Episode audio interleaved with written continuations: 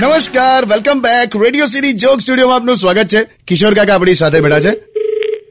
Phone આવ્યો કાકા John આવ્યો ફોરેનર જોન નહીં ફોન આવ્યો જોન શું કામ આવે તો બધા વાતો હું કામ ઉપાડ ને પણ હલો હલો હા જીજુ છે મહેશનો છે કાકા તમારા શાળાનો મહેશ હા જીજુ હું છે જીજુ મેં સાબરમતી જેલમાં આવ્યો છું જમલા હું કરી નાખ્યું તે કાસો નહીં કર્યું પ્રવાસમાં આવ્યો છું જેલ જોવા લા બધી કઈ સંસ્થાઓ સાથે તું સંકળાયેલો છે પ્રવાસમાં જેલ જોવાય ડુંગર બુંગર જો અરે સાંભળો ને જીજુ એક ખતરનાક ખબર તમને આપી છે હં? અહીંયા છે ને જેલમાં એક કેદી છે કેદી હા તે કેદી જોય કે ચીકુ પકાવવા ના મૂક્યા હોય હા તે મને ખબર છે પણ તમે સાંભળો ને તો આ કેદી છે ને કેદી એનો એક હાથ નથી હા તે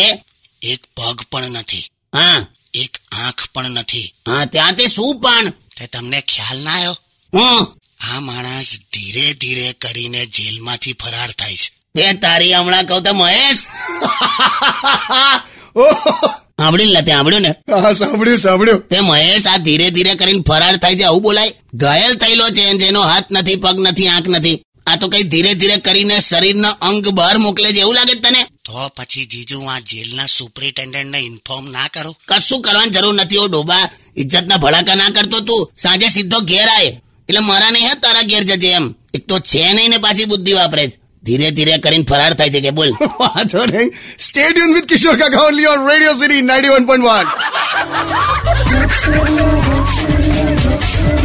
only on Radio